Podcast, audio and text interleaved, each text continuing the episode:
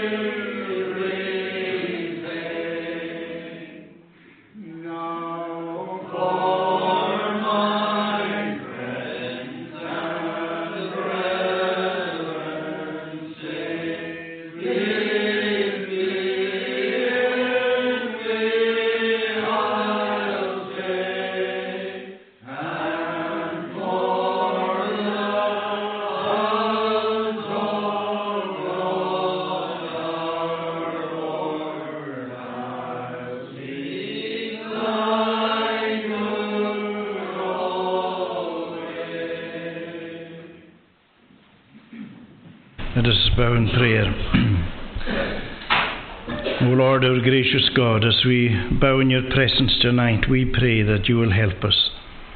We are always dependent upon thee. Sometimes we know it, sometimes we don't. Sometimes we don't recognize it in the way that we should. But Lord, you often bring us into situations and into circumstances that bring us back to put our focus upon you.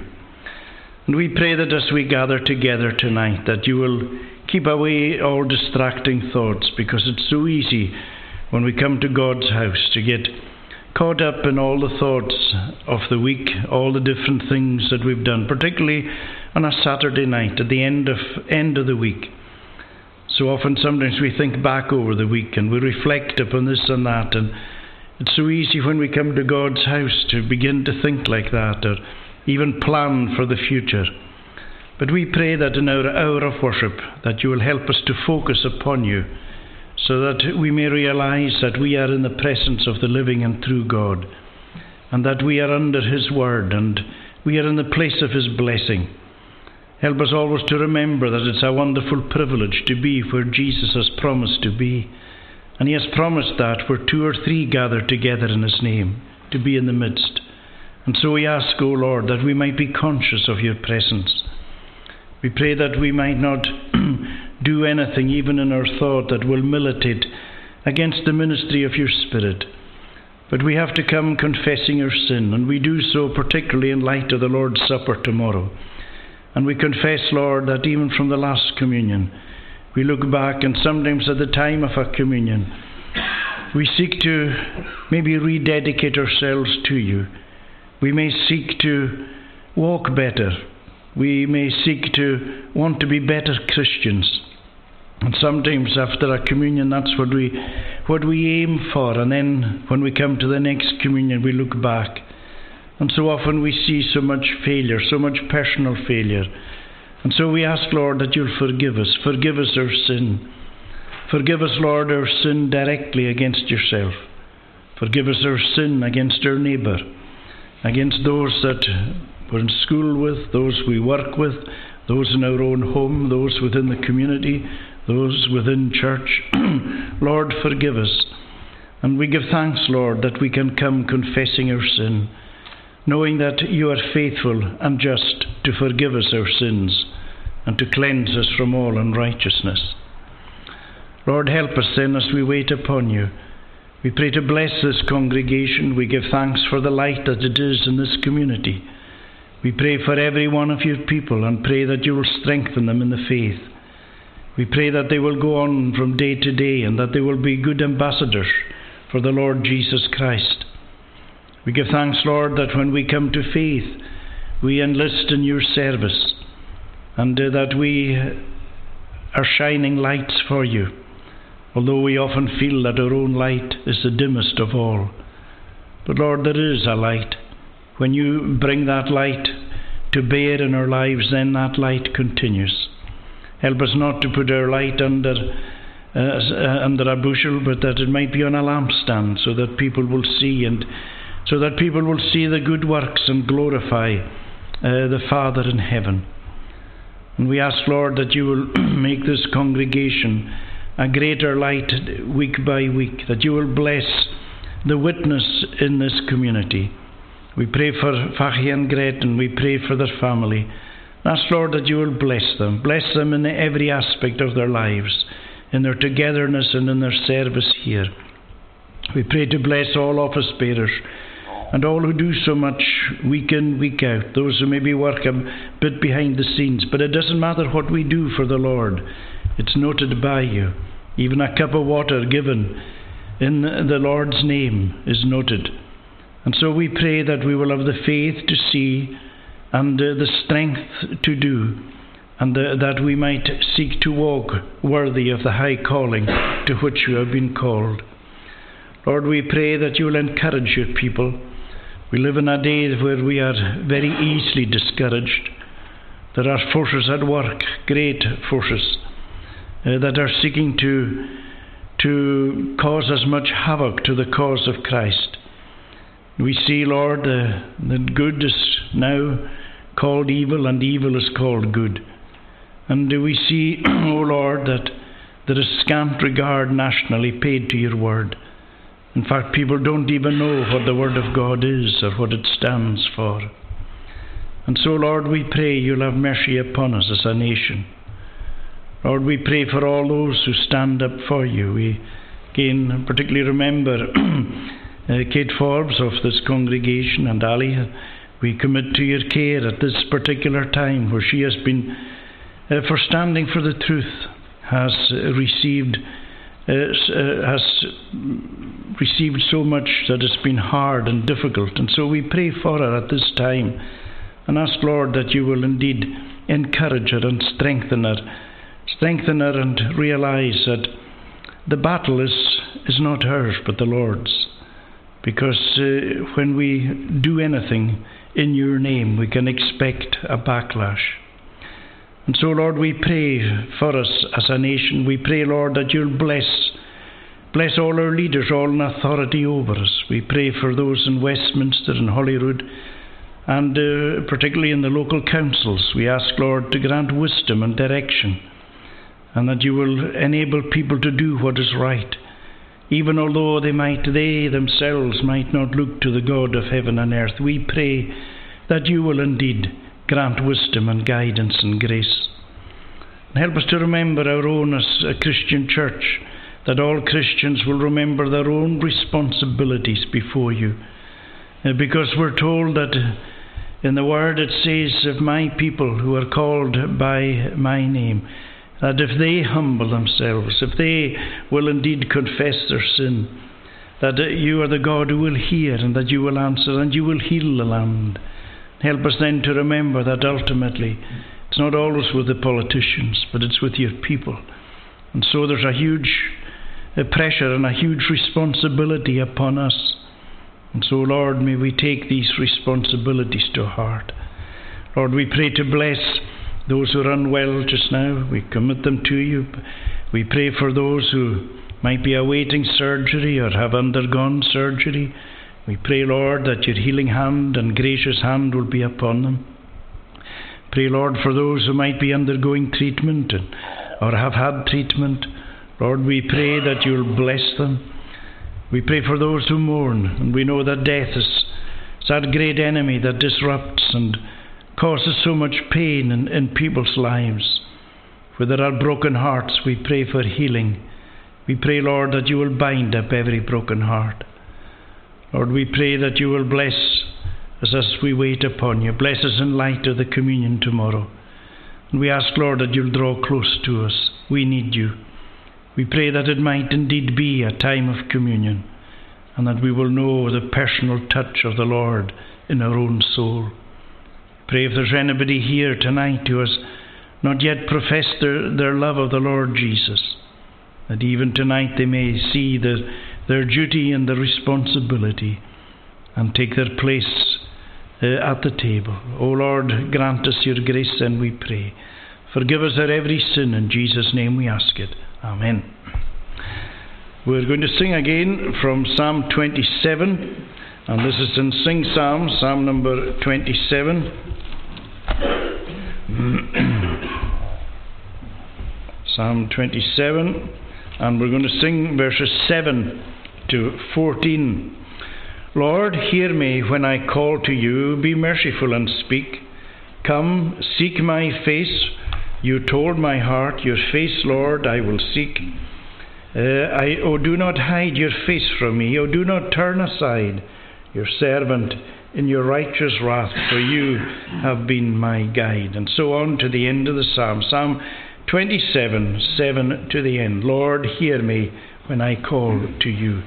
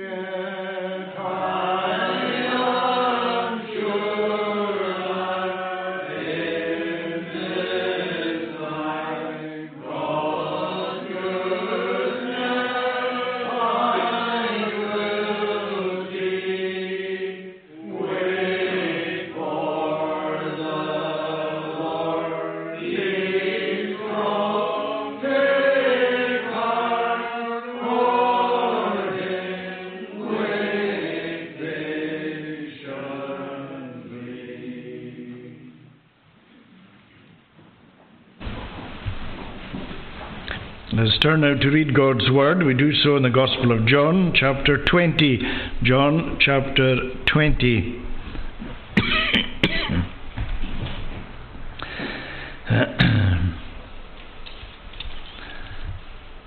now, on the first day of the week, Mary Magdalene came to the tomb early while it was still dark and saw that the stone had been taken away from the tomb.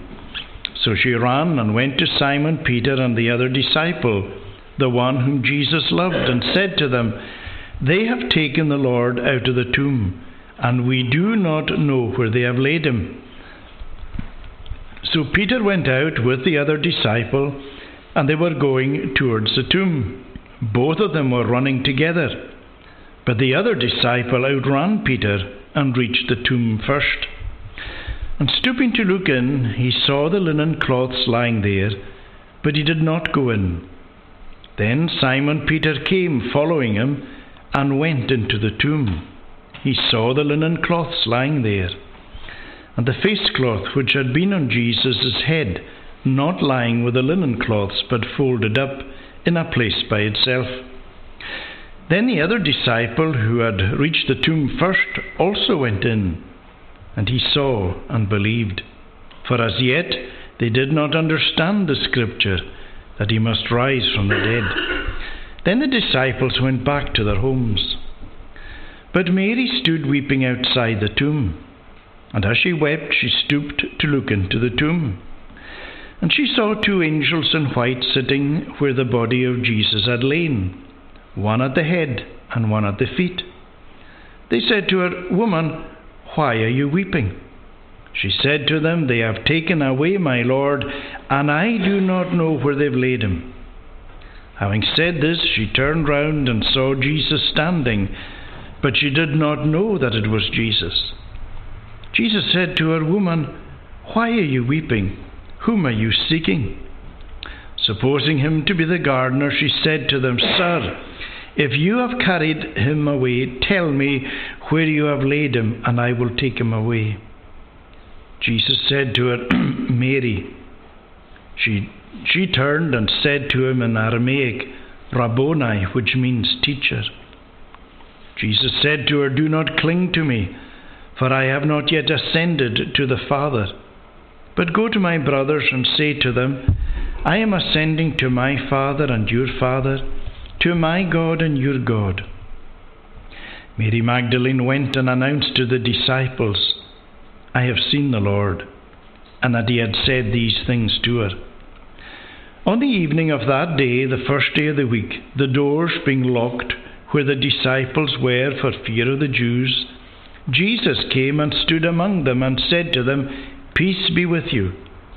When he had said this, he showed them his hands and his side.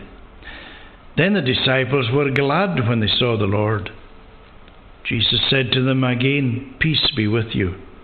As the Father has sent me, even so I am sending you. And when he had said this, he breathed on them and said to them, Receive the Holy Spirit. If you forgive the sins of any, they are forgiven them. If you withhold forgiveness from any, it is withheld. Now, Thomas, one of the twelve, called the twin, was not with them when Jesus came. So the other disciples told him, We have seen the Lord. But he said to them, Unless I see in his hands the mark of the nails, and place my fingers into the mark of the nails, and place my hand into his side, I will never believe. Eight days later, his disciples were inside again, and Thomas was with them. Although the doors were locked, Jesus came and stood among them and said, Peace be with you. Then he said to Thomas, Put your finger here and see my hands, and put out your hand and place it in my side. Do not be- disbelieve, but believe. Thomas answered him, My Lord and my God. Jesus said to him, Have you believed because you have seen? Blessed are those who have not seen and yet have believed. Now, Jesus did many other signs in the presence of the disciples, which are not written in this book, but these are written so that you may believe that Jesus is the Christ, the Son of God, and that by believing you may have life in his name. Amen. And may God bless to us this reading of his own holy word. We're going to sing again in Psalm number 17 from Sing Psalms, Psalm 17, verses 3 to 8. Psalm 17, verses 3 to 8. Though you examine me and probe my heart and mind, and though you test me in the night, yet nothing you will find. I said I will not sin in anything I say. From those who practice violence I have kept far away. From every evil path, by your word I'm preserved. My feet have held to all your ways. From them I have not swerved. And so on, verses 3 to 8 of Psalm 17 and Sing Psalms, though you examine me.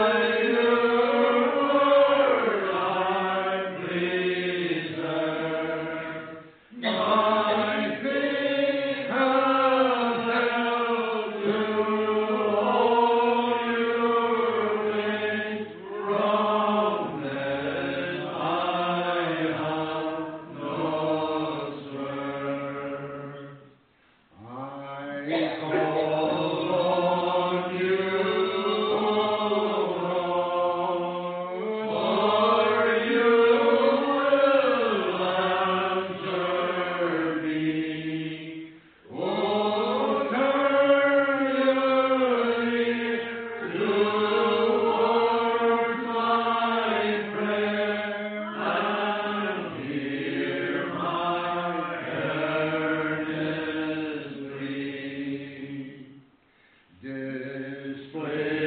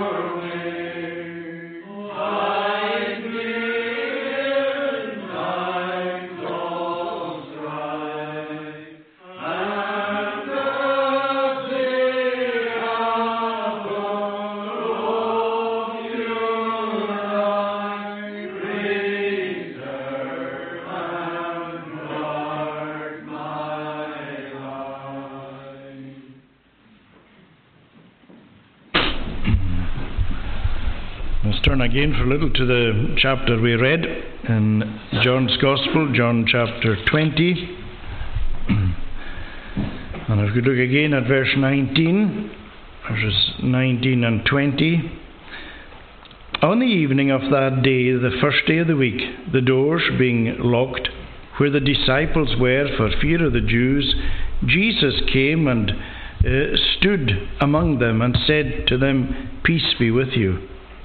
When he had said this, he showed them his hands and his side. Then the disciples were glad when they saw the Lord. Um, particularly these words then were the disciples glad when they saw the Lord. now, you and I know that life is always changing. Circumstances change very quickly, and our emotions change, and life is often very much a roller coaster. It's ups and downs, and just often the way we get up and how the day starts uh, can be no reflection on how the day will end.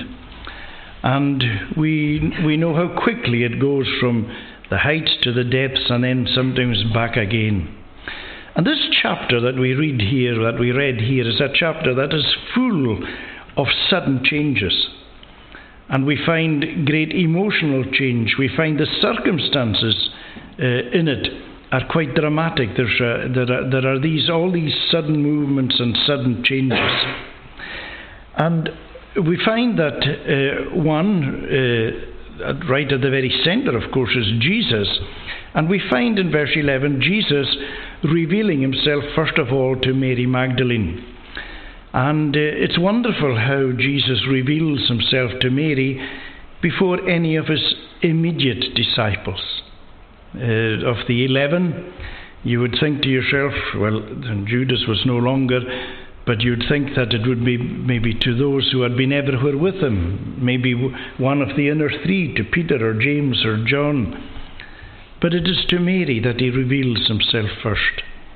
And in a sense, you could say that he's honouring the tremendous devotion and love and zeal of this woman, this woman who had been delivered by Jesus and it's often true those who have been delivered the most often love the most. Or uh, those who had been released and delivered in the way that Mary was. And Mary's life from the time that she was set free was one of just absolute commitment and zeal towards the Lord Jesus Christ. And we find that Jesus really is honouring Mary's tremendous love and devotion by revealing himself to her before any even of the immediate disciples. And we find indeed that group of women who were watching at the cross. We find that they're, they're, a, they're a bit away, but the, although John uh, remained by the cross, we find that these women, in fact, we're told that some of these women that they had followed from Galilee, they'd made their way all the way, and they were still with Jesus. They'd never stopped following Jesus, and they were there right to the very end. there was one woman, above all, who we know that understood things about Jesus that even his immediate disciples didn't, and that was another Mary, Mary of Bethany. Because remember when we find her that she anointed Jesus uh, before uh, he went to the cross that he said to them that it was in light of his burial that, that she had done that. And she understood what Peter and John had not understood because it tells us there that the other, when they reached the tomb in verse 8, then the other disciple who had reached the tomb first also went in and he saw and believed, for as yet, excuse me, they did not understand the scripture that he must rise from the dead. They hadn't grasped just what was, what was taking place. But it would appear that Mary of Bethany was way ahead of them. And sometimes people wonder how did Mary grasp? Well, you find every time you come across Mary, she's at the feet of Jesus. And that's a place to learn. And you and I will learn more than we could ever imagine if we spend our, times, our time humbly at the feet of Jesus, seeking to learn uh, uh, more and more about Him. And we see here that Jesus speaks but a word to Mary, and straight away she recognizes, she understands it. That here's this woman, and she is so down. She's at rock bottom. And the change, the joy that would have filled her heart with this word when Jesus speaks but that word and he says Mary. Instantly, instant recognition. And Jesus then gives her a message to go and tell the disciples. And it, when she tells that I have seen the Lord, You know, I could almost imagine the breathlessness of, of Mary. She'd have run back, and she, you could almost imagine her bursting in and say, Do you know what? I have seen the Lord. And it's one of these transforming moments, one of these moments where darkness gives way to light and where sadness gives way to joy, which is very much part of, of Christian experience. And so we find, excuse me, after Mary gives the, the message to the disciples, we find that the, the disciples in verse 19, on the evening of that day, that same day, the first day of the week, the doors being locked where the disciples were for fear of the Jews. So here's the disciples, they're meeting together in this room, but they've locked the doors. And they are in fear of the Jews because they know that what had happened to Jesus, because they were known as being followers of Jesus, they were afraid that there was the same chance of that happening to them too. You see, the disciples' lives had turned upside down. On Thursday, they had been enjoying the most wonderful fellowship with Jesus. They had heard Jesus teach the most wonderful things, and it, it, had, it had been a wonderful time. They were there in the upper room, and it was just everything. The picture for them was rosy. And then their whole world was turned upside down because there was a series of events that Jesus knew were to, was to be unfolding in front of him, but they hadn't grasped. And we find that Jesus, when they leave the upper room, he makes his way to the garden. Very interestingly, it tells us that he went to the garden to the spot where that Judas knew well. In other words, Jesus went to the most the spot where, it, where Judas was most likely to lead the band of soldiers who had come to arrest, arrest Jesus. And again, it highlights and points to us the willingness of Jesus in giving himself as a sacrifice for sin. Jesus wasn't taken all of a sudden, and uh, it was like he wasn't expecting this. Jesus went to the place where he knew this arrest was going to take place. And that's one of the things we're so thankful for that it's not a reluctant Saviour we have. And so we find that Jesus now appears to the disciples. And again, the disciples are going to react just like Mary did. Because here they are, that as a group, and yes, Mary has told them, I have seen the Lord. But they're still frightened, dispirited people because the, their world has turned, their, their world has turned upside down.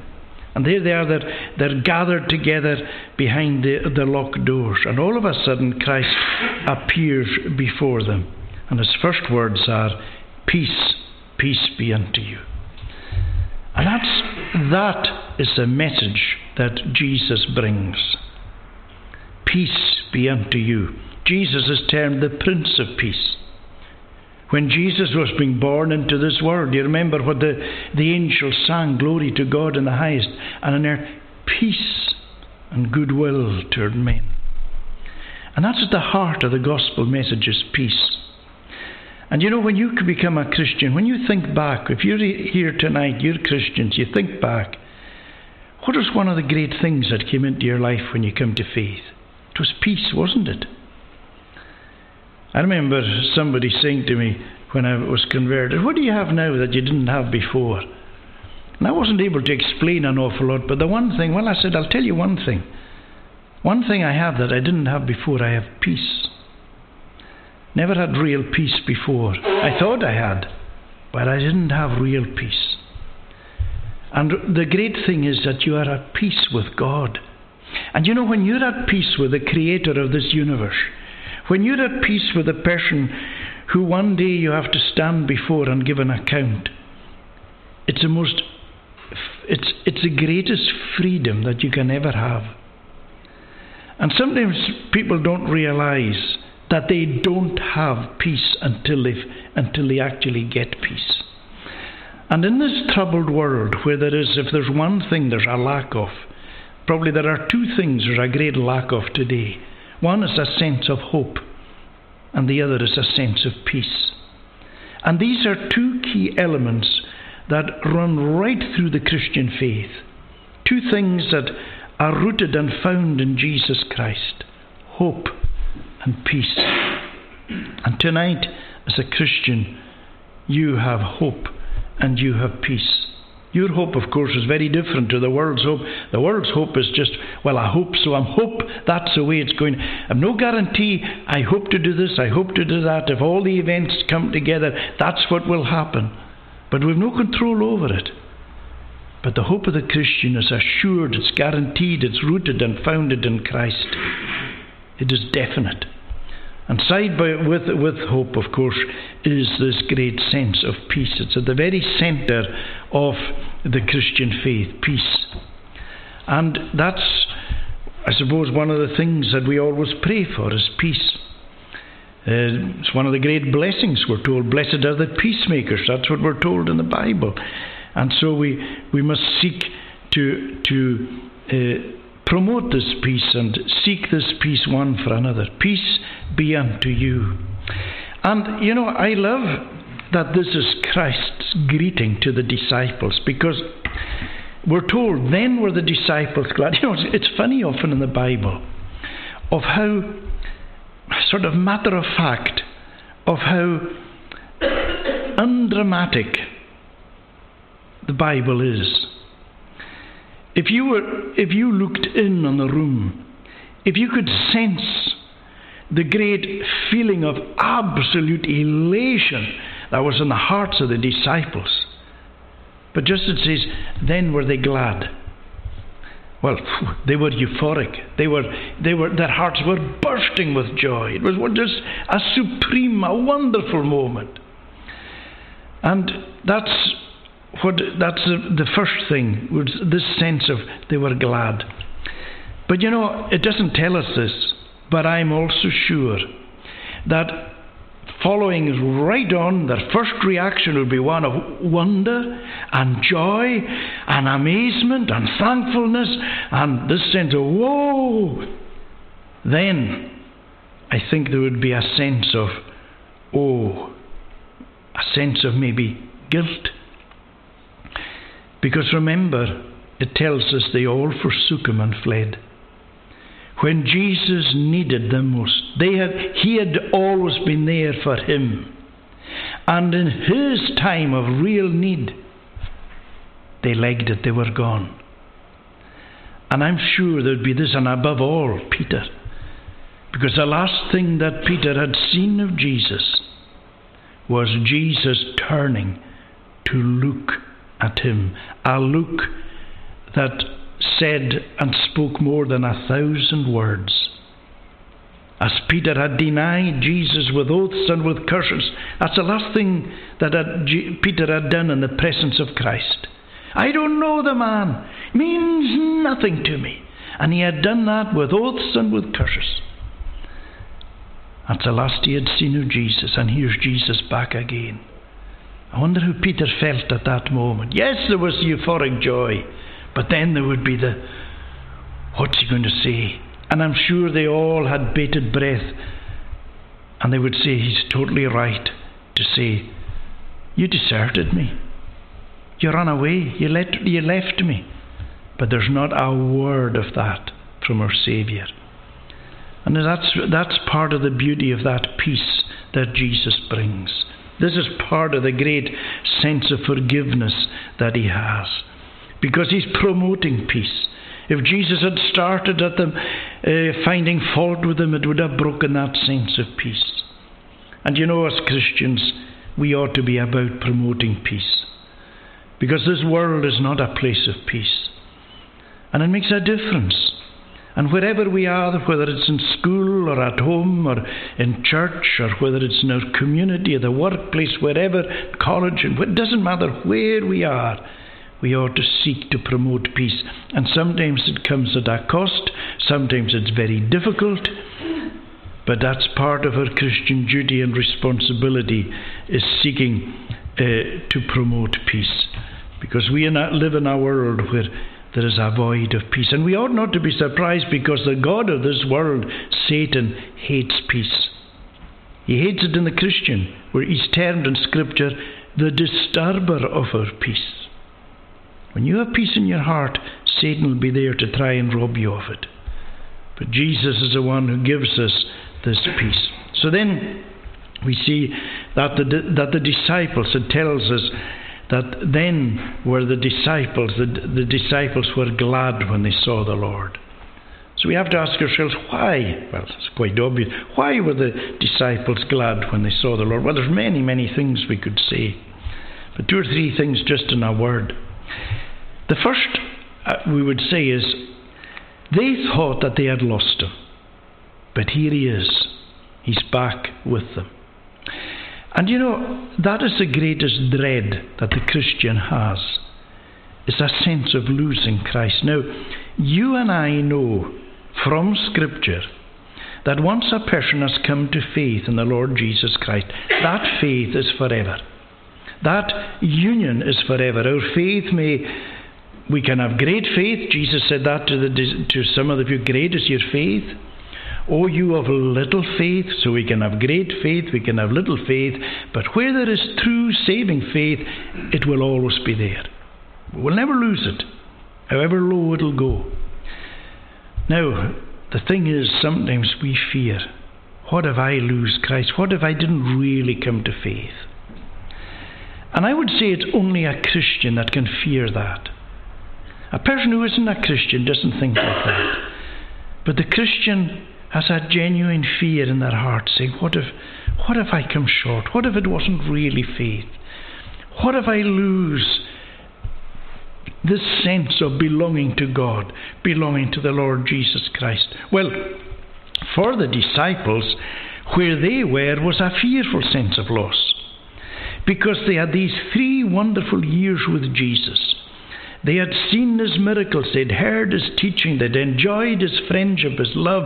It had been a little taste of heaven on earth for them. They thought it was going to go on and was going to go on, and then all of a sudden, all their hopes were dashed. And when the lifeless body of Jesus Christ was taken from the cross, what a crushing blow that was for them. But here it is. Here's Jesus. He's back. And so you can understand why they were glad. And you know, it's the same sometimes for us when we lose, when we lose that sense of His presence and love. Sometimes when we feel we're isolated and on our own. And maybe it's in church or maybe it's just reading the Word. And all of a sudden, it's like something ignites in your heart. And you see Jesus again. And all of a sudden, you're aware oh, He's mine.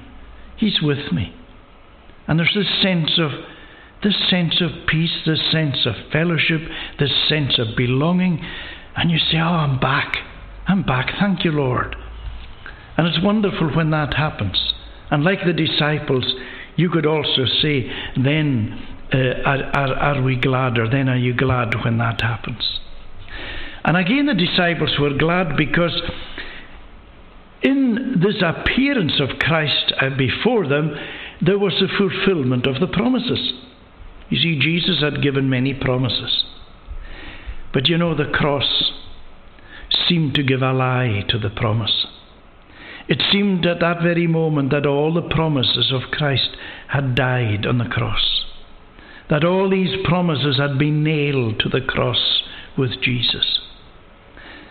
And you know, sometimes in our Christian life, the promise of God seems to almost mock us. Maybe there are times in your life, and you're, maybe that's where you are just now, and you've got God's word, you're holding on to it.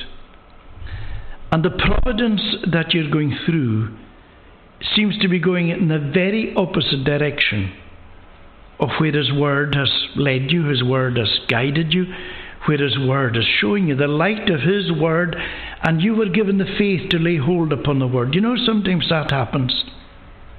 Yes, all God's Word is there for us, but sometimes the Holy Spirit will give us the faith to really cling to the Word. And we say, Oh, Lord, thank you. It might be a word of direction. It might be a word about somebody. It might be a. word.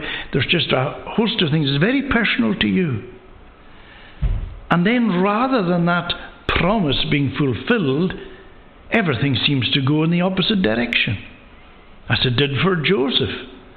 Joseph had this sense of promise from God that he was going to be elevated above his brothers. But the very opposite happened. And that's why it tells us in Psalm 105 until the time that his word came, the word of the Lord tried him. That means until the time that God's word came into fulfillment of filling the, fulfilling the promise. Prior to that, that very promise tried Joseph in the dungeon. There were, for years it appeared that God's promise was never, ever, ever going to take place. Same for David. David was told he was to be king. And yet there were days that David was barely escaping with his life as Saul hunted him. There was a price on his head. He was enemy number one in the nation. And yet there came the day. So David was anointed king. And you see, that's how it is. God will fulfill his promise in his time, not our time. And so this was a great moment for the disciples because they saw that the promises of, that Jesus had given were still there. They hadn't died on the cross. The promise was still there. And again, the disciples were glad, and this is the last thing we'll say, because at this particular moment, there was here the great display of the triumph of the kingdom of God. For a while it seemed that the power of darkness had won. Jesus had said that this is the hour and the power of darkness. There was a fearful sense of darkness because the powers of hell were unleashed. Satan was working overtime in all that took place, working in the heart of Judas, working in the heart of the chief priests, working in the hearts of all the people to cry, Crucify him, crucify him. Satan was at work all the time. It seemed like no stone had not been turned to make sure that Jesus was to be condemned to death. And it seemed such a dark period. You could feel the darkness. Yes, there was darkness on the cross. But afterwards, the disciples and all the followers of Jesus, a darkness would have enveloped them. And they'd be saying, This is a terrible time. Ah, it wasn't. That darkness gave way. And into that darkness came the light of the resurrection. And Jesus rose from the dead. He rose through the, all these fearful enemies death, the grave, things we recoil from. But Jesus has defeated them. And that's why we can stand by the grave and say, it's only temporary. People talk about the finality of the grave, it's not. Grave's only a temporary, temporary residence. And that's through what Jesus has done. And the, no wonder the disciples are glad, because here is this great testimony that good has overcome evil, as it always will. There are times evil will be uh, on the ascendancy, and we can look around today and we see forces of darkness and evil at work. And we can see so much that is that we know that's completely opposed to God's word. But you know, at the end of the day, although darkness may triumph, it's only for a while at the end of the day, light and good will ultimately triumph. Jesus will always, at the end, be the victor. And so the disciples were glad. And in light of all that Jesus has done, before he went away, he set out a way of remembering. He set out a way of remembering and he said, until he come again. You know, the disciples, as it tells us, there was so much they didn't understand. And what we're going to do tomorrow is part of what Jesus set out for the church to remember him. And it's set out, as it were, against the backdrop of eternity. because Jesus is coming back again. And when we take the cup, we do so. And when we take the bread, we do so, remembering what He has done, but also until He come again. I hope that all of us will be at the table, and I don't. I know some of you. I don't know all of you. And if there's anybody here tonight who, up until now, has never actually confessed publicly that Jesus Christ is Saviour, then you should do so. Remember that salvation is believing in our heart and confessing with our mouth. The confession is quite an important thing. I shouldn't say quite, it's a very important thing. And uh, I would urge that anybody who has not ever yet confessed publicly that Jesus is, you know this, you can, if you're a Christian and you haven't made it public in the sense of coming to the table, uh, the thing is, everybody knows. A Christian can never really hide because, as it says of a tree, by their fruit you shall know them. And it is evident in a person's life whether they love the Lord Jesus Christ or not. And you know, sometimes people, when they've come to a session, they're surprised that the elders already know that they're Christians. You know, sometimes they, they think, oh, I, I people say, oh, I can't come. They'll, they, they, they, won't expect me. Thing is, the elders are already waiting because it is evident in a person's life. You cannot hide. Although we look for a public declaration, in a sense, there is a public de- declaration made by the life. So, in light of the sacrament tomorrow, let us exercise ourselves as to where we stand. Lord, we pray to bless us. We give thanks for reflecting over your word for a little while. And we pray that you will bless us and guide us in all that we're about. That in every step that we take and in every move that we make, Lord, we pray that it'll be done in you and with you. Lord, watch over us and cleanse us, we pray, from our every sin and guide us in light of the supper tomorrow. Take away our sin in Jesus' name we ask it. Amen. We're going to conclude singing from Psalm 63 in the Scottish Psalter.